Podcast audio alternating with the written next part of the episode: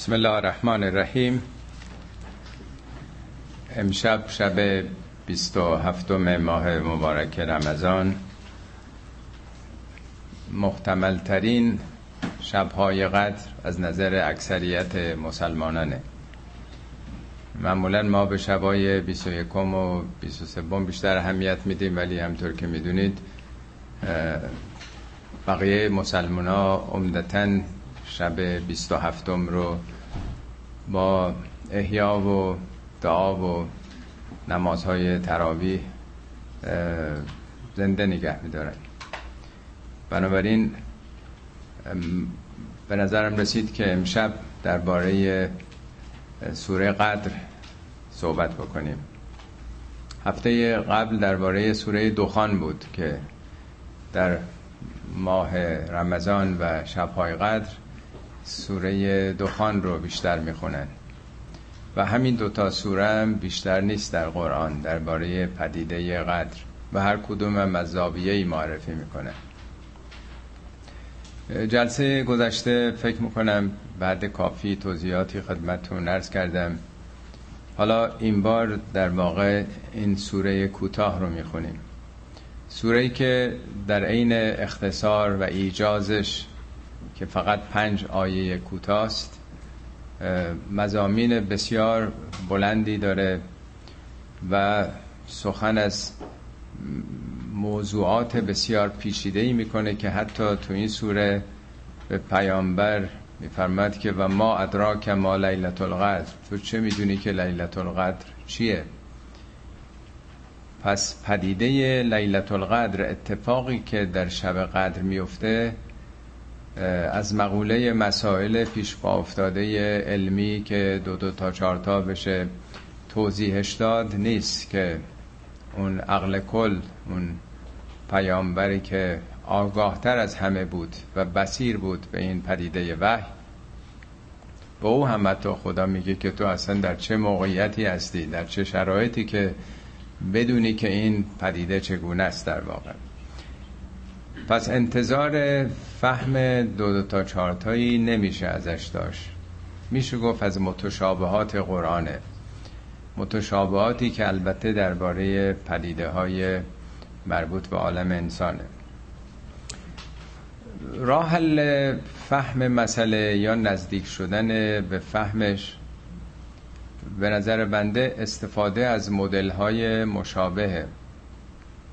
مدل های مشابهی که در قرآن ارائه داده. در قرآن بیش از صد بار از مثال سخن گفته. ضرب الله مثلا. بسیاری از پدیده ها از موضوعات در کشور ما درست جا نمیافته.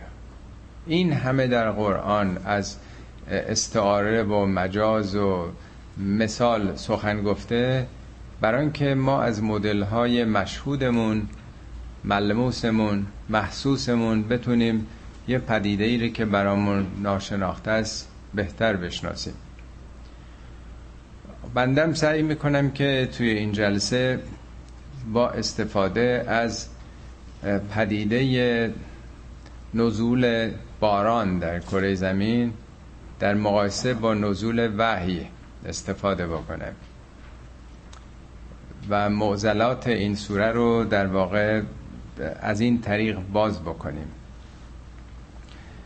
قبلا یعنی حدود 25 سال پیش یک کتابی به نام نظم قرآن که یه نوع تفسیر قرآن تفسیر سوره ای البته بود. من نوشته بودم که چهار جلدش چاپ شد حدود یعنی درست 25 سال پیش. بخشش راجع به همین پدیده وحی بود یعنی سوره قدر که امشب می‌خوایم صحبت بکنیم.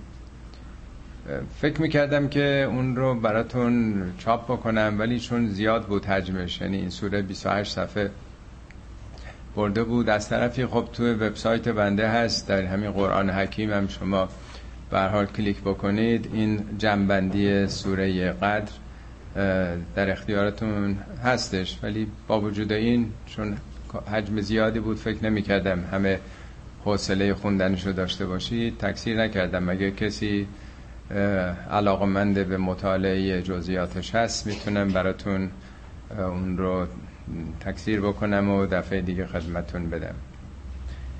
ولی همطوری گفتم به حال می‌تونید در وبسایت برید و همین رو می‌تونید ببینید. این سوره سعی کردم من به ده سوال پاسخ بدم انا انزلناه فی لیلت اول. شروع می‌کنیم. بسم الله الرحمن الرحیم. انا انزلناه فی لیلت القدر. اول اینکه چرا میگه انا یعنی که خدا نازل کرده. چرا میگه ما دوم انزلناه نازل کردیم یعنی چی؟ چی رو نازل کردیم؟ حالا تو ترجمه بنده نوشتم قرآن. کل قرآن بوده. یا حقیقتی بوده؟ چیه موضوع؟ مسئله نزول چیه؟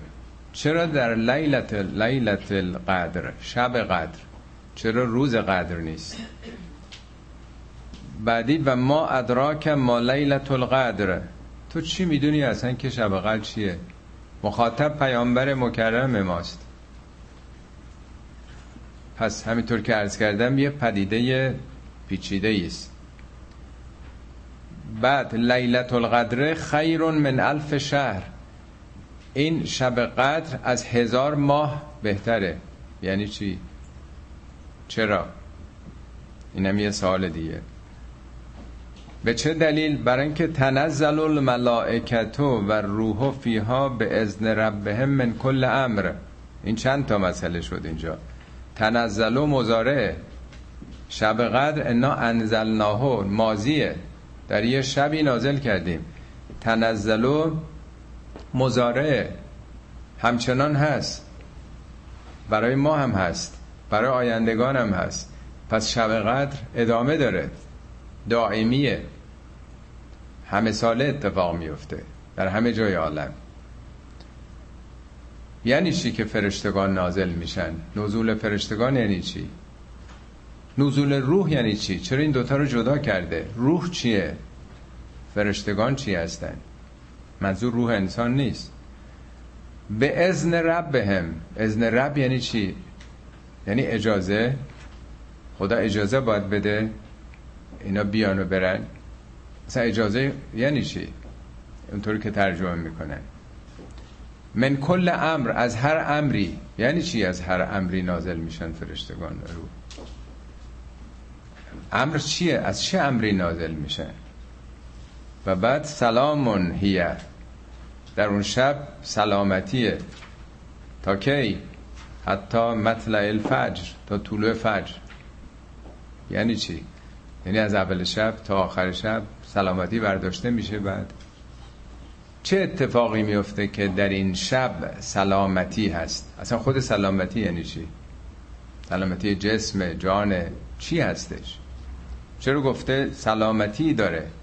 نمیگه تا صبح مثلا رحمت و نمی‌دونم دعاتون مستجاب میشه و الی آخر. ملازم میفرماید که همین پنج آیه کوتاه تماما پیچیده است. ایجاز و اختصار داره ولی خیلی معنا پشتش هست. همطور که ارز کردم به نظر بنده رسید که یه مقایسه با پدیده های طبیعت بکنیم که از مدلی که خود قرآن داده استفاده کنیم. اتفاقا خود قرآن این مدل رو در اختیار ما قرار داده. در قرآن 6 تا سوره است که راجع به نزول بر پیامبران داره صحبت می‌کنه. از سوره دهم شروع میشه. یونس اسم پیامبران هم هست. مکانیزم ارتباط نزول وحی با یونس. یونس بعد هود سوره یازدهم دوازدهم یوسف. سیزدهم الا استثنا می‌کنم بهتون. میگم چهاردهم ابراهیم پونزدهم هجر قوم شعیب در واقع. این وسط یه مرتبه سوره رعد آمده. از رعد و برق و باران. هر شش تا سوره با الف لام را آغاز میشه. به جز همین سوره رد الف لام میم را. یعنی وسط سوره هایی که داره پدیده وحی رو به انبیاء مختلف توضیح میده وسطش یه مدل طبیعی آورده که حالا بیشتر اشاره می‌کنم بهش. اما مقایسه این دو پدیده من سعی کردم توی تصویری که پشت چیزتون هست اینا رو با هم بیارم. خب یه طرفش کوه و به اصطلاح دشته. که چطور در کوه ها برف می نشینه در رها باران رو جاری می‌کنه رودخانه ها به وجود میاد و سبزی طبیعت. جا به جا آیات قرآن که راجع به وحی و نزول ایناست هم اینجاها حالا دیگه به خیال خودمون اینا رو قرار دادم. شاید همینطوری مقداری گیج بشین. دست راست پایین نوشته شده مقایسه دو پدیده طبیعی یا دو نوع رحمت الهی. الف نزول باران رحمت. دو نزول آیات وحی. حالا سعی می‌کنم که بیشتر توضیح بدم چرا پدیده نزول وحی با پدیده نزول باران یکی هستن. خدا قوانینش مختلف و متفاوت نیست. اولا هر دو میگه رحمت خدا باها رو میگه انظر الى آثار رحمت الله کیف یحیی الارض بعد موتها. به رحمت خدا تو طبیعت نگاه کن که چقدر چطور زمین مرده زنده شده. این رحمته. جوامع مردرم میگه ما کتاب هدایت فرستادیم تا زنده بشن. میگه تنزیل الکتاب من الرحمن الرحیم. تنزیل این کتاب از سرچشمه رحمان رحیمه. یعنی رحمت خداست که این کتاب رو نازل کرده. باران هدایت با باران حیات طبیعت. در مورد هر دو قرآن نزول رو به کار برده کلمه نزول. هم نزول و هم تنزیل. نزول دفعتا واحده نازل شدن تنزیل به تدریجه. هم در مورد باران و هم در مورد وحی. فعلش هر دو جا نزوله. حالا نزول یعنی چی؟ حالا اون از بالای مکانی داره میاد باران این از بالای معنایی و معرفتی.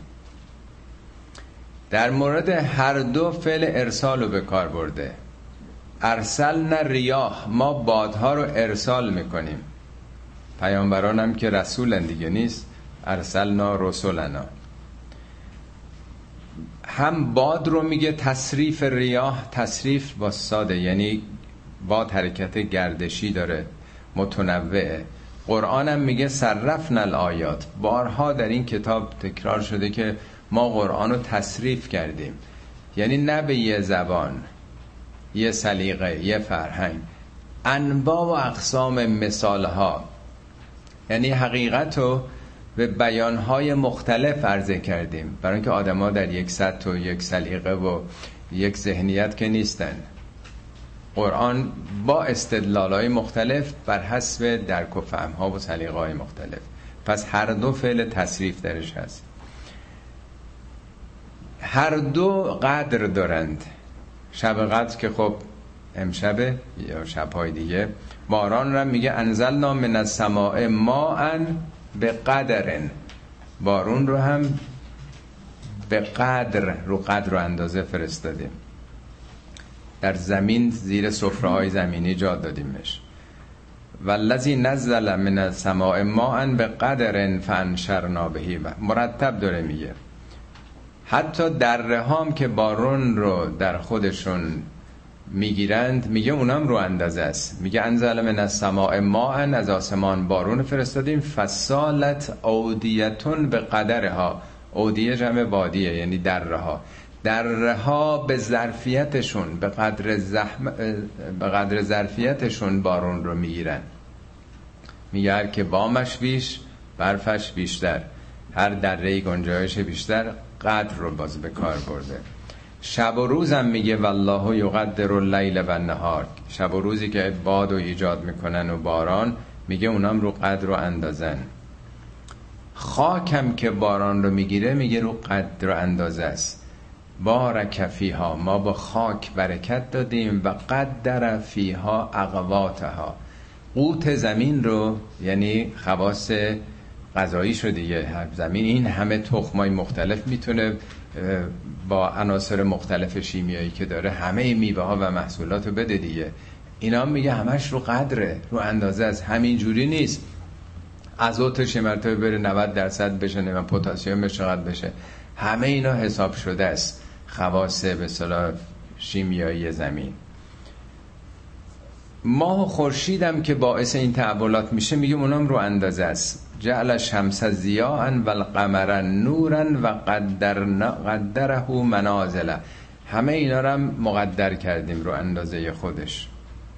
پس می‌بینید این پدیده قدر در تمام اجزاء طبیعت وجود داره که بارون یه بخشی از ایناست. و ده ها بار در قرآن داره میگه همه اینا قدرن. میگه اصلا چیزی وجود نداره که قدر نباشه. ان من شیئن. چیزی وجود نداره خارج از نظام قدر باشه. الا عندنا خزائنه اصل و گنجینش نزد ماست. و ما ننزله الا به قدر معلوم. هر چیزی رو ما به قدر و اندازه مشخص میفرسیم همه چی مثلا چیزی اصلا وجود نداره که خارج از ضابطه و قانونمندی قدر باشه.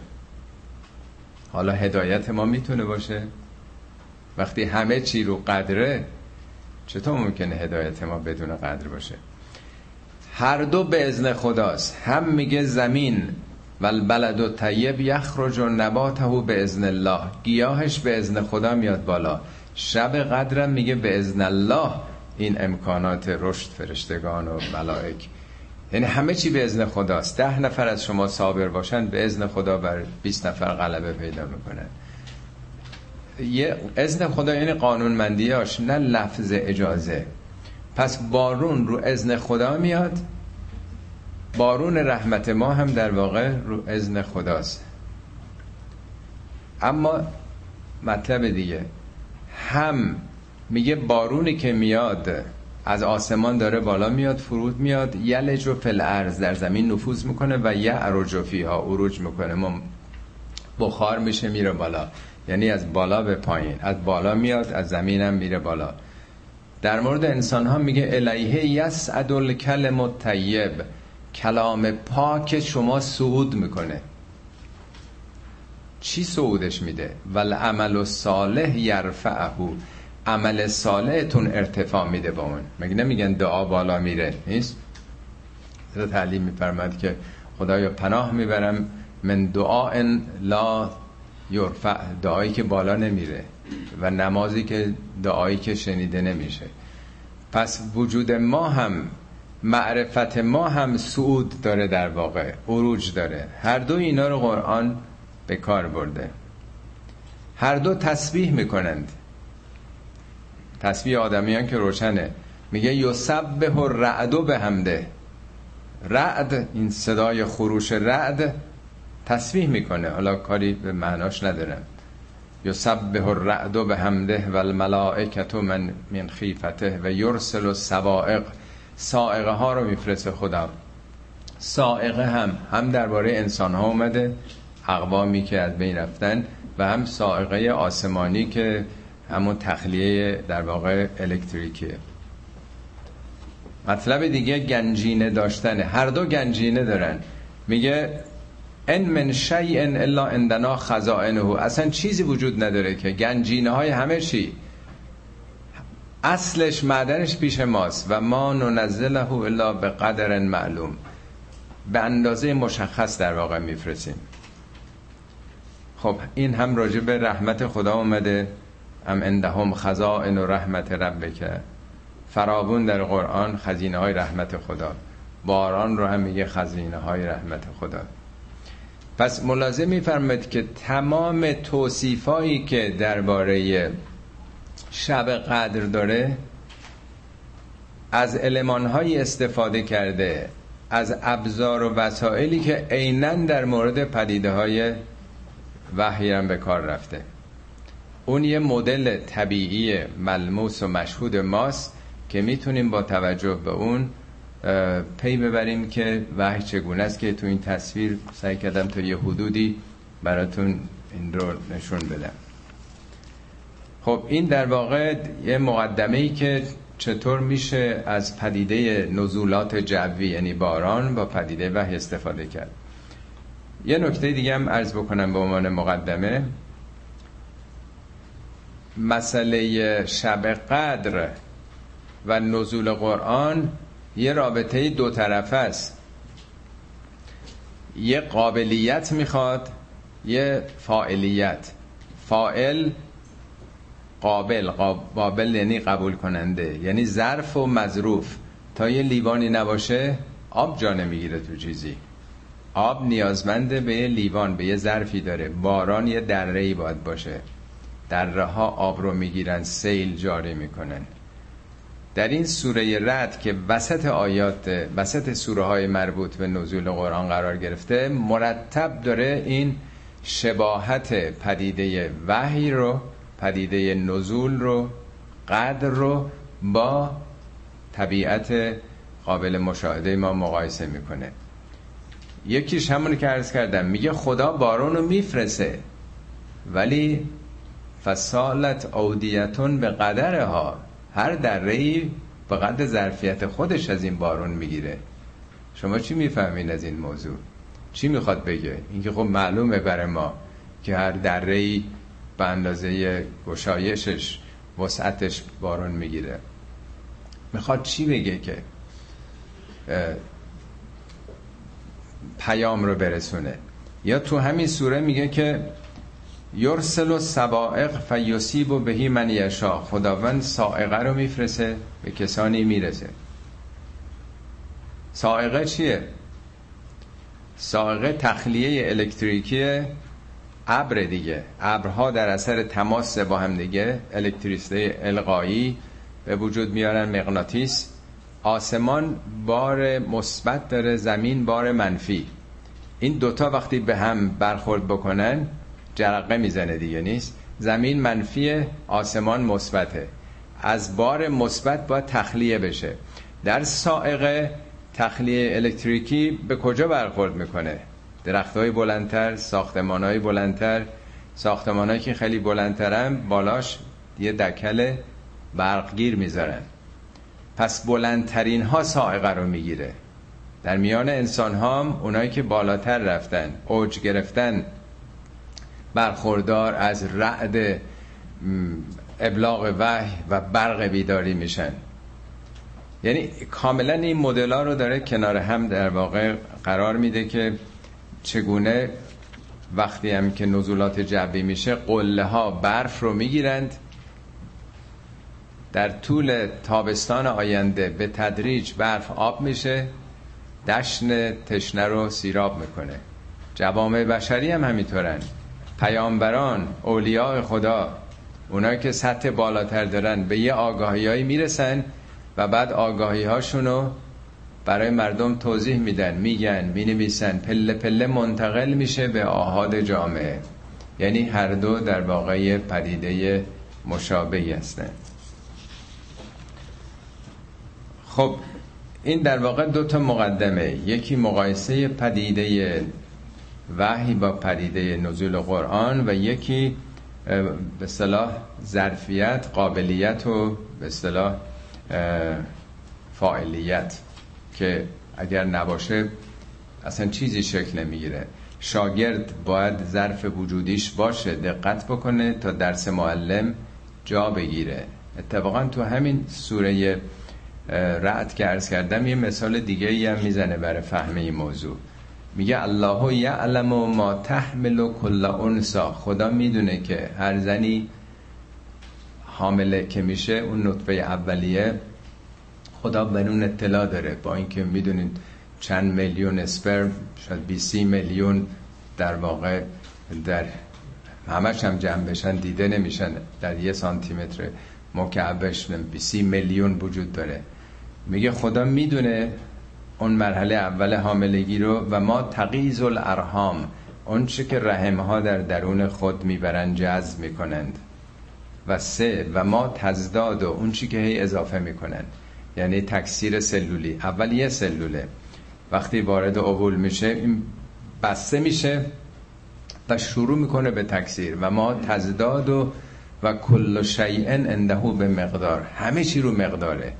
تکثیر سلولی بعد از اینکه به صلاح شکل می‌گیره در رحم. همه دیگه اونا که متخصصن بهتر می‌دونن که چقدر حیرت آوره چقدر عظیم این تکثیر سلولی که دقیقا داره توضیح میده. کل شیئن انده به مقدار. یعنی مقدار در داخل رحم فعالات دوران جنینی این چنین وجود داره. همه اینا رو داره مثال می‌زنه تو سوره رد که وسط درست وسط این شش تا سوره مربوط به پدیده وحی قرار گرفته. اما خود قدر که نا انزلناه فی لیلت القدر همطور که عرض کردم میگه ما همه چی رو رو قدر آفریدیم. خلق کل شیء فقدره تقدیرا یا کل شیء انده به مقدار میگه مرگ رو مقداره. نحنو قدرنا بینکم الموت. ما مرگ حساب کتاب داره همینجوری که نیست. این چراغ قدر و اندازه ای داره که چند ساعت باید کار بکنه. عمر ما هم قدر و اندازه داره. رزق و روزی رو میگه که رو قدر و اندازه است. لمن یشا و یقدر. زمین رو میگه اقواتش رو اندازه است. ماه میگه این منازلی که طی می‌کنه رو اندازه است. نطفه رو میگه رو اندازه است. شب و روز رو اندازه است. حالا تمام مواردی که تو قرآن اومده که همه چی قدره خب مسلمه که شب قدرم باید باشه. مطلب دوم تفاوت نزول و تنزیل هم طور که ارز کردم یه برفی به قله کوه مینشینه ولی به تدریج در طول تابستون آب میشه. به ذهن پیامبر حقایقی رسید در طول 23 سال اینها با تفصیل به جامعه داده شد. وگرنه مگه میشه ناگهان همه این معارف به کسی تزریقش کرد؟ یه بچه وقتی میره تو مدرسه نمیشه که همه معارف روز اول بهش گفت. باید 6 سال دوران دبستان رو طی بکنه. بنابراین این قدر پیامبر مثل قله در واقع کوه گرفته این حقایق رو بر دل او نشسته و بعد بر زبانش جاری شده. نما یسرناه و به لسانه که با زبان تو جاری کردیم در طول 23 سال. اما چرا شب قدر و نه روز قدر. خب اتفاقاتی که در واقع در شب میفته در روز ممکن نیست. میگه و من اللیل فتهجد بهی نافلة لک. قسمتی از شب رو به عنوان یک کار داوطلبانه مبارزه با خواب بکن. عسا ربک ان که مقاما محمودا. احتمال زیاد هست که خدا تو رو برانگیخته بکنه شکوفان بکنه به یه مقام بالایی برای اینکه اون تمرکزی که در شب هست که هیچ خبری نیست بارها اینو توضیح دادم. روز آدم هزار جور کار داره. میگه نلک فل نهار سبهن طویلا. در روز خیلی شناوری داری. کار و زندگی و ارتباط ها و اصلا نمیشه تمرکز آدم پیدا بکنه. بتونه نیم ساعت یه ساعت خالص به یه چیزی فکر کنه. اصلا خود آدم همش دنبال کار و تلاشه. نگرانه که باید نون در بیاره زندگی بکنه همسر فرزند دیگران. ولی شب در واقع ثبات قطع در واقع قطع تلاش هاست. بارها قرآن توضیح داده که چگونه شب یه تحولاتی اتفاق میفته سوره هم یا ایها المزمل داریم یا ایها المزمل قوم اللیل الا قلیلا نصفه و ابن قس منه اوزد منه الا آخر. بعد میگه انا سنلقی علیک قولا ثقیلا. به زودی ما پیام های سنگین و مهمی می‌خوایم برات نازل کنیم. تو هنوز نمی‌تونی تحویل بگیری. پس بدون ان ناشعت اللیل اون که تو شب داره نشأت پیدا می‌کنه پدید میاد برای تو عقب مقیلا از گفتار تو محکمتر می‌کنه دل تو استوارتر می‌کنه گام تو یعنی تو شب سازندگی های انجام مسئولیت های بزرگ ممکنه. من خستتون نکنم خیلی جاها تو قرآن درباره نیایش های نیمه شبانه خیلی سخن گفته. از به سلام فضائل کسانی از اهل کتاب میگه که کانو قلیلا من اللیل ما یهجعون. مقدار کمی از خواب و اینطوری خیلی عمیق میخوابیدن. و به اسحاره هم یستغفرون در آستانه سهرها بلند می‌شدن استغفار می‌کردن از گناهانشون عواقبشون. اوصاف بسیار زیبایی داده از کسانی که این ارتباط رو در اون تنهای خودشون با فریدگارشون داشتن. اما چرا و ما ادراکه این سوالاتی بود که اول مطرح کردم. در قرآن سیزده بار به پیامبر این جمله ما ادراکه رو گفته. فقط به جمله ما ادراکه مشابه اون که خیلی بیشتره. ما ادراک ما یوم الفصل. اصلا چه می‌دونی یوم الفصل چیه؟ ما ادراک ما یوم الدین. چه می‌دونی یوم الدین چیه؟ چه می‌دونی قارعه چیه؟ حاتمه چیه؟ حابیه چیه؟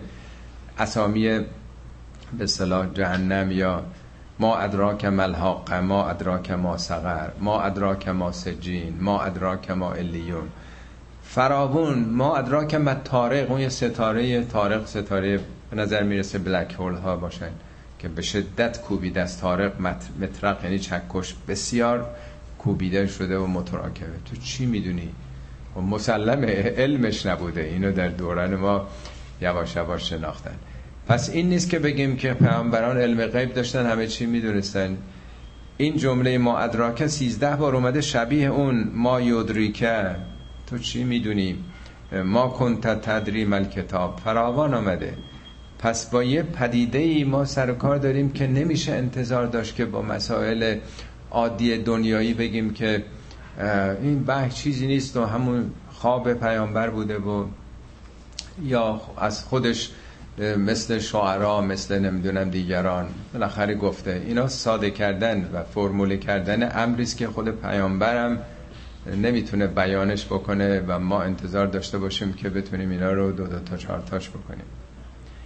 اما چرا بهتر از هزار ماهه؟ هزار ماه میشه چند سال؟ هشتاد و سه سال دیگه یه عمر دیگه نیست.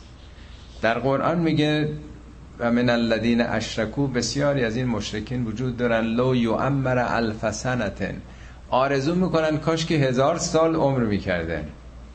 شبیه این کلمه هزار رو که برای انسان ها خیلی هست. میگه بابا هزار سالم عمر بکنی.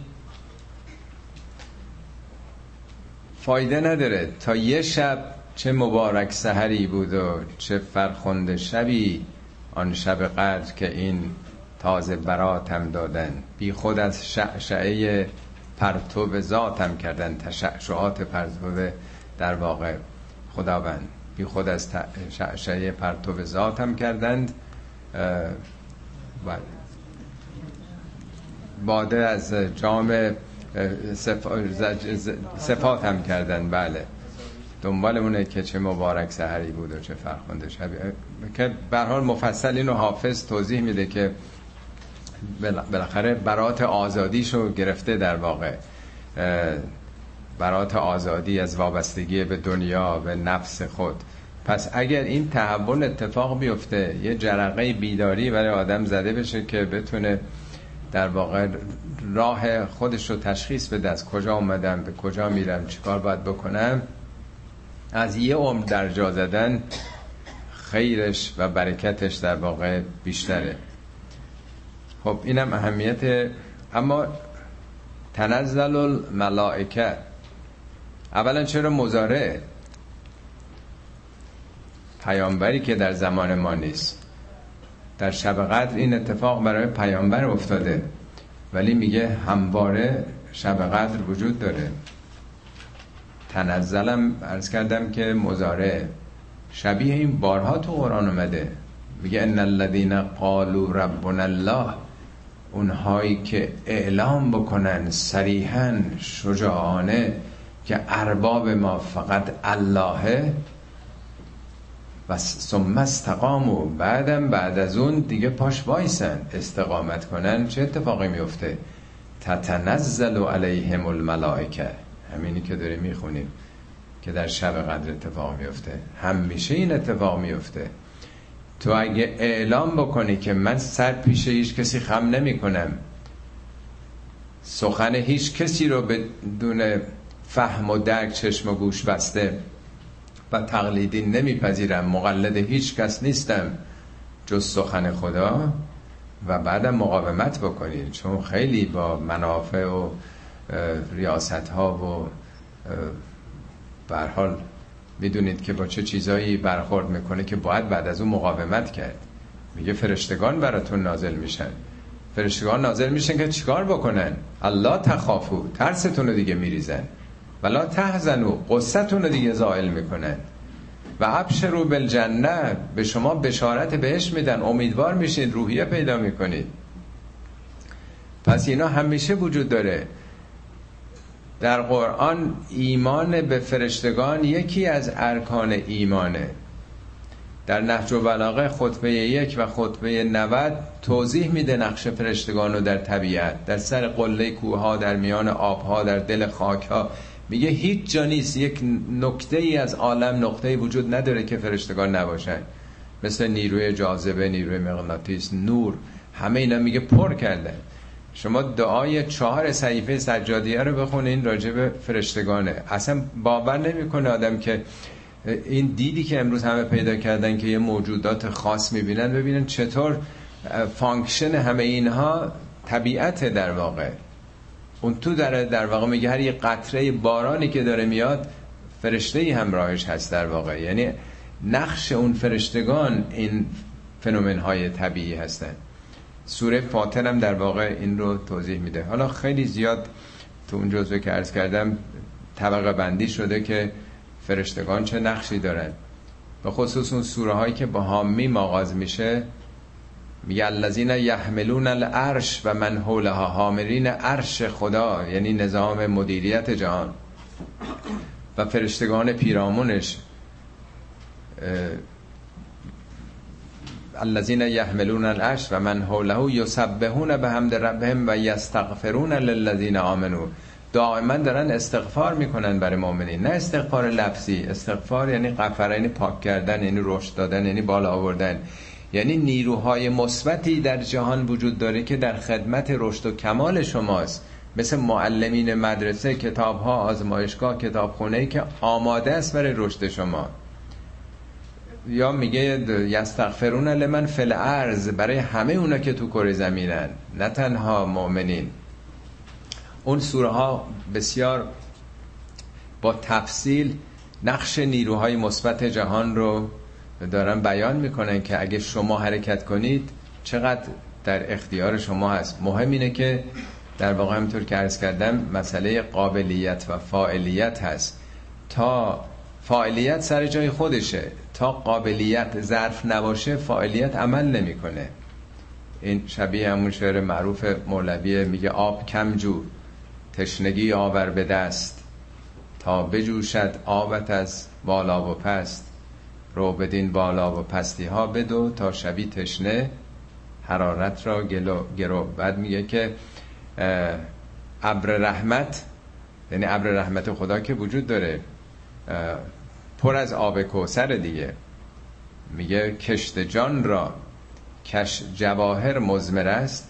تو که خاکی کشت کشت و زرعی قابلیت کشت تو خاک تو جواهره. یعنی در خاک بوستان وجود تو جواهره. کشت جان را کش جواهر مزمر است. مزمر یعنی در زمیرت. در زمیرت در نهادت در استعدادات جواهر وجود داره. ابر رحمت پر از آب کوسر است. ابر رحمت خدام که پر از آب کوسره تو استعداد داری تو تشنگی نشون بده. انقدر دنبال امکانات نرو. در واقع همطور که عرض کردم آب کم جو تشنگی آور به دست. تشنگی وقتی باشه تلاش باشه ابر رحمت هم داره میباره. پس اگر قابلیت باشه فاعلیت عمل می‌کنه. فاعلیت که همیشه هست خورشید هست باید در معرض نور خورشید و گرماش قرار گرفت. اما هفتمین پاسخ چرا روح مستقل از فرشتگان شده؟ میگه تنزل الملائکت و روح. این دو چیزه. مثل نقش معلم و کتاب. کتاب معلم می‌خواد دیگه نیست. در واقع این دوتا نقش تکمیل کننده همدیگر رو دارن. مثل نسبت جان با تن. جان حیات ماست. ولی تو ظرف تن می‌تونه عمل بکنه دیگه. تنه که راکبه و حامل جانه در واقع. در مدرسه هم همینطوره. یکی امکانات یعنی معلم و کتاب مدرسه است. دوم فهم و درک و آیکیوی شاگرده. در واقع روح رو میشه تمثیل کرد به اون هوشمندی به اون زیرکی به اون آیکیو فهم و ملائک به عنوان نیروهای مثبت جهان. خب در شب قدر این دوتا در دسترس قرار می‌گیرن. یعنی درست مثل اول سال تحصیلی. ماه مهر که کتاب های جدید و معلم های جدید به مدرسه آورده میشه. عوض میشه دیگه سال به سال که بارا میریم.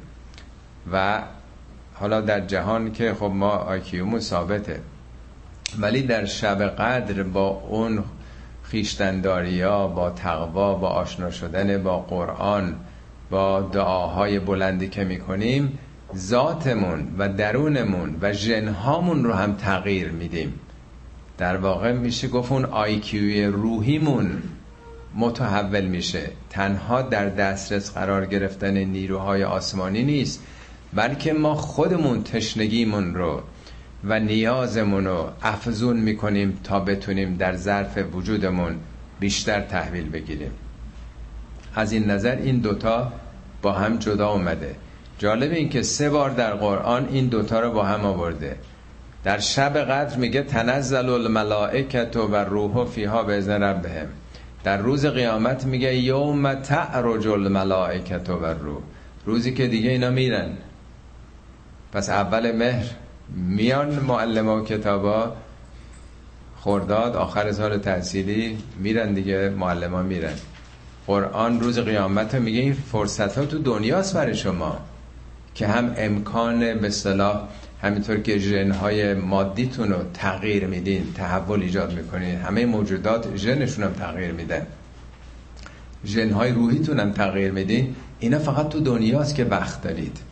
تو دنیاست که فرشتگان نازل میشن. تو دنیاست که می‌تونید فقط بگین ارباب من الله رشد بکنید ترستون بریزه حوزتون اینا دیگه تمام میشه. عمرتون تمام شد دنیا تمام شد.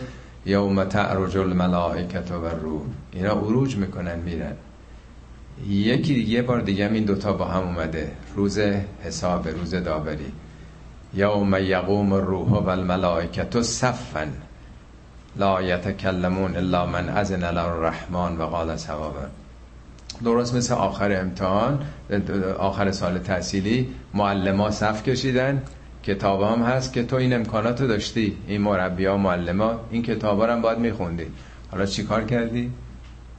روز قیامت هم میگه یوم تقوم روح و الملائکت صفا لا یتکلمون الا من اذن الله الرحمن. دیگه حرفی کسی نمی‌تونه بذاره مگر به اذن پروردگار. یعنی همه امکاناتی که تو دو دنیا داشتی می‌تونستی از خاک به افلاک بری. می‌تونستی سر بکشی با ملائک. از ملائک هم بالاتر بری چیکار کردی در این وقتت این ستا هم روح هم ملائک از کردم سه بار با هم بده اما اذن رب این سال هشتم. از همونطور که ارز کردم فاعلیت و قابلیت. شما وقتی با ماشین به سمت چار را میرید رادار می‌گیره چراغتون رو سبز می‌کنه. این میگن اذنه. شما اگه نرید چراغ قرمزه براتون. وقتی که حرکت می‌کنید میرید به جلو براتون باز میشه دیگه. میگه والذین جاهدوا فینا لنهدینهم سبلنا. اونایی که در راه ما تلاش می‌کنند راه ها رو براشون باز می‌کنیم. تو پای در ره منه و هیچ مپرس خود راه بگویدت که چون باید رفت.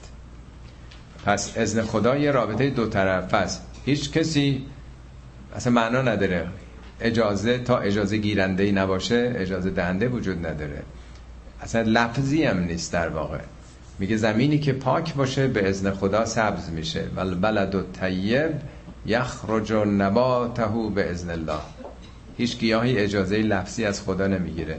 همینی که تو از خاک بیای بیرون به ازن خدا سبز شدی و درخت بارور و بالنده شدی. اما نهمی امر چیه؟ میگه تنزل الملائکت و روفی ها به ازن ربهم من کل امر.